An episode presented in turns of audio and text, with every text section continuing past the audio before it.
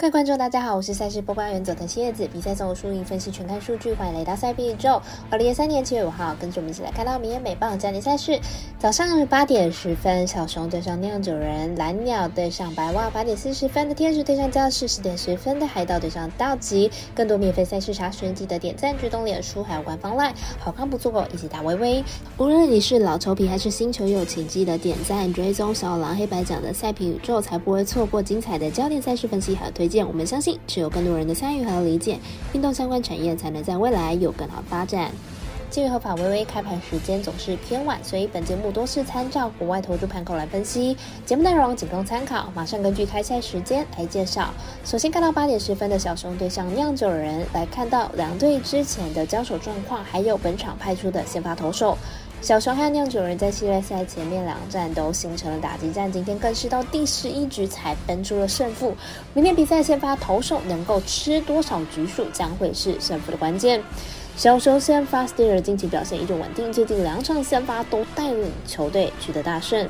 加上明天对上酿酒人，对上左投手表现并不好，因此看好斯蒂尔能投至少六局。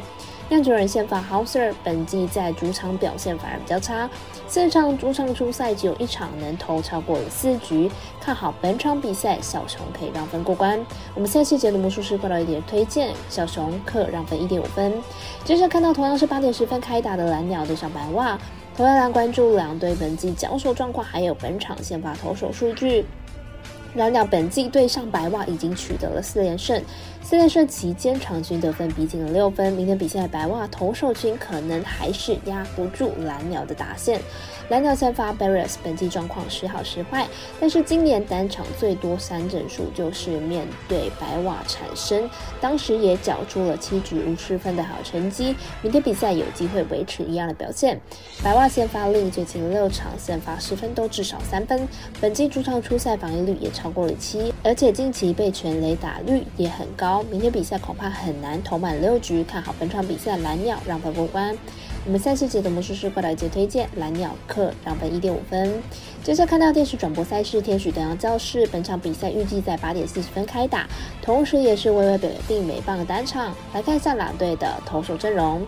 天使本场先发 s a n d e r 本季四胜七败，防力四点五七，本季控球能力并不稳定。对以变化球为主要武器的 Sandoval 队来说呢，压制力大大的下滑，近期状态并不理想。这是本场先发 l u v e r 本季三胜四败，防御率三点五九，本季表现不错，控球稳定，也有不错的三振能力。不过近期失分就比较多了，被打击率偏高。天使大胜主力 Trout 因伤缺阵，对天使的打击还有手背都有所影响。而且天使在宪法不稳定的情况之下，牛棚更是不能信任。看好教室可以获胜。我们团队分析师福布斯把推荐教室主让分获胜。最后推荐的是十点十分海盗对上道奇，看一下两队先发投手数据还有比赛近况。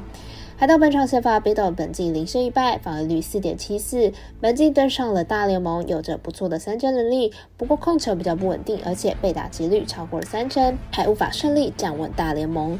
道奇本场先发 Miller 本季四胜一败，防御率四点二三，本季登板大联盟还不稳定。虽然有着不错的球速，还有三振能力，但是心态上还是很不稳定，会有崩盘的情形。道奇本季最大的问题就是投手战力不足，不过打线近期出色，近十场比赛场均可以得到六点二分。对比海盗近期苦蹲苦蹲了三连败，而且投手战力呢比道奇更为不足了。看好本场道奇可以获胜。我们团队分析师福布斯巴推荐道奇两分获胜。以上节目内容也可以自行到脸书、IG、YouTube、Podcast 以及官方赖账号 Boom 等搜寻查看相关的内容。另外，申办合法的运彩网络会员，请记得填写运彩经销商证号，不怕中 A 晚开盘，因为网络投注超方便。有疑问可以询问全台的运彩店小二。最后提醒您，投资理财都有风险，想打微微，仍需量力而为。我是赛事播报员佐藤蝎子，我们下次见。